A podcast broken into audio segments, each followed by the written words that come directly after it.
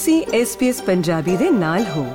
ਹੋਰ ਜਾਣਕਾਰੀਆਂ ਪ੍ਰਾਪਤ ਕਰੋ svs.com.au/punjabi ਉਤੇ।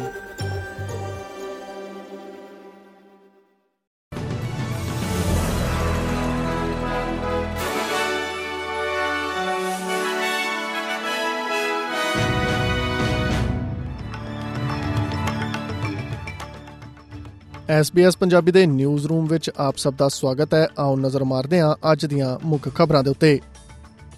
Australian chamber of commerce and industry ਭਾਵ ACCCI ਦੇ ਮੁਖੀ ਦਾ ਕਹਿਣਾ ਹੈ ਕਿ ਸਰਕਾਰ ਦੇ ਆਮ ਰੋਜ਼ਗਾਰ ਕਾਨੂੰਨਾਂ ਵਿੱਚ ਪ੍ਰਸਤਾਵਿਤ ਬਦਲਾਅ ਛੋਟੇ ਕਾਰੋਬਾਰਾਂ ਨੂੰ ਨਕਾਰਾਤਮਕ ਤੌਰ ਤੇ ਪ੍ਰਭਾਵਿਤ ਕਰਨਗੇ। ਨਵੀਂ ਤਜਵੀਜ਼ ਇਹ ਯਕੀਨੀ ਬਣਾਉਣ ਦੀ ਕੋਸ਼ਿਸ਼ ਕਰਦੀ ਹੈ ਕਿ ਨਿਯਮਿਤ ਘੰਟੇ ਕੰਮ ਕਰਨ ਵਾਲੇ ਕੈਜੂਅਲ ਕਾਮਿਆਂ ਕੋਲ ਸਥਾਈ ਭੂਮਿਕਾ ਵਿੱਚ ਤਬਦੀਲ ਕਰਨ ਦਾ ਵਿਕਲਪ ਹੋਵੇ। ਇਹ ਸੁਧਾਰ ਰੋਜ਼ਗਾਰਦਾਤਾਵਾਂ ਨੂੰ ਆਸਟ੍ਰੇਲੀਆ ਦੇ ਆਲੇ-ਦੁਆਲੇ ਲਗਭਗ 8,50,000 ਕੈਜੂਅਲ ਕਾਮਿਆਂ ਨੂੰ ਸਥਾਈ ਨੌਕਰੀ ਦੀ ਪੇਸ਼ਕਸ਼ ਕਰਨ ਲਈ ਮਜਬੂਰ ਕਰੇਗਾ।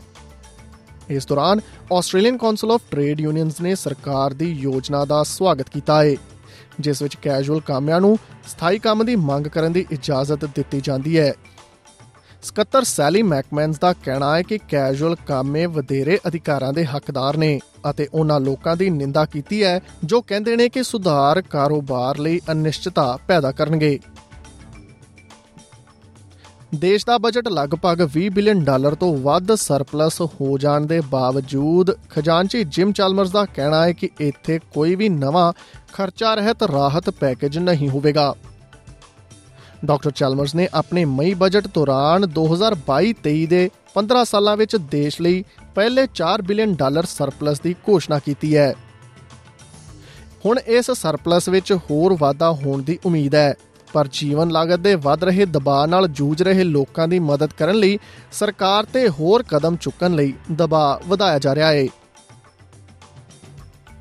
ਇੱਕ ਨਵੀਂ ਰਿਪੋਰਟ ਵਿੱਚ ਪਾਇਆ ਗਿਆ ਹੈ ਕਿ ਦੇਸ਼ ਦੇ ਇਤਿਹਾਸ ਵਿੱਚ ਕਿਸੇ ਵੀ ਸਮੇਂ ਦੇ ਮੁਕਾਬਲੇ ਜ਼ਿਆਦਾ ਪਰਿਵਾਰ ਗੰਭੀਰ ਰਿਹਾਇਸ਼ੀ ਤਣਾਅ ਦਾ ਸਾਹਮਣਾ ਕਰ ਰਹੇ ਨੇ। ਨੈਸ਼ਨਲ ਹਾਊਸਿੰਗ ਅਭਿਆਨ ਐਵਰੀਬਾਡੀਜ਼ ਹੋਮ ਦੀ ਰਿਪੋਰਟ ਨੇ 750 ਆਸਟ੍ਰੇਲੀਆ ਵਾਸੀਆਂ ਦੇ ਸਰਵੇਖਣ ਦੇ ਆંકੜਿਆਂ ਦੀ ਵਰਤੋਂ ਕਰਦੇ ਹੋਏ ਅੰਦਾਜ਼ਾ ਲਗਾਇਆ ਕਿ 2 ਤਿਹਾਈ ਆਸਟ੍ਰੇਲੀਅਨ ਇਸ ਸਮੇਂ ਹਾਊਸਿੰਗ ਤਣਾਅ ਦਾ ਸਾਹਮਣਾ ਕਰ ਰਹੇ ਨੇ।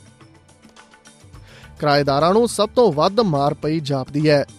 ਪੰਜ ਵਿੱਚੋਂ 4 ਤੋਂ ਵੱਧ ਕਿਰਾਏ ਦੇ ਤਣਾਅ ਦਾ ਅਨੁਭਵ ਕਰ ਰਹੇ ਨੇ। ਦੇਸ਼ ਵਿਦੇਸ਼ ਨਾਲ ਜੁੜੀ ਹੋਈ ਖਬਰਸਾਰ ਦੀ ਗੱਲ ਕਰੀਏ ਤਾਂ ਇੰਡੋਨੇਸ਼ੀਆ ਦੇ ਸੁਲਾਵੇਸੀ ਟਾਪੂ ਤੇ ਇੱਕ ਕਿਸ਼ਤੀ ਦੇ ਡੁੱਬਣ ਕਾਰਨ ਘੱਟੋ-ਘੱਟ 15 ਲੋਕਾਂ ਦੀ ਮੌਤ ਹੋ ਗਈ ਹੈ ਅਤੇ ਹੋਰ 19 ਲੋਕ ਲਾਪਤਾ ਦੱਸੇ ਜਾ ਰਹੇ ਨੇ।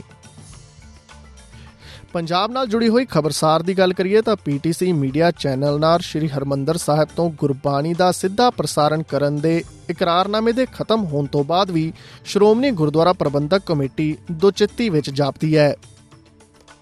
ਇਸ ਖੇਤਰ ਵਿੱਚ ਕੋਈ ਵੀ ਤਜਰਬਾ ਨਾ ਹੋਣ ਕਰਕੇ ਸ਼੍ਰੋਮਣੀ ਕਮੇਟੀ ਨੇ ਆਪਣਾ YouTube ਚੈਨਲ ਸ਼ੁਰੂ ਕਰਨ ਅਤੇ ਚਲਾਉਣ ਲਈ ਦਿੱਲੀ ਦੀ ਇੱਕ ਫਰਮ ਨੂੰ 12 ਲੱਖ ਰੁਪਏ ਪ੍ਰਤੀ ਮਹੀਨਾ ਦੇ ਹਿਸਾਬ ਨਾਲ ਸੇਵਾਵਾਂ ਹਾਇਰ ਕੀਤੀਆਂ ਨੇ।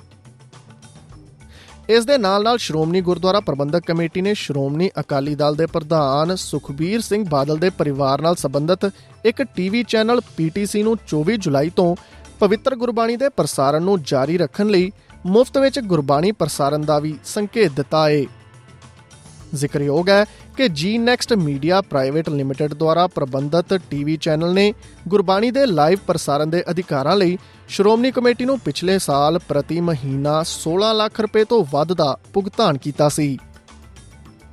ਇਸ ਦੇ ਨਾਲ ਹੀ ਖਤਮ ਹੁੰਦਾ ਹੈ ਅੱਜ ਦਾ ਖਬਰਨਾਮਾ। ਐਸਪੀਐਸ ਪੰਜਾਬੀ ਤੋਂ ਮੈਂ ਹਾਂ ਭਾਰਸ ਨਾਗਪਾਲ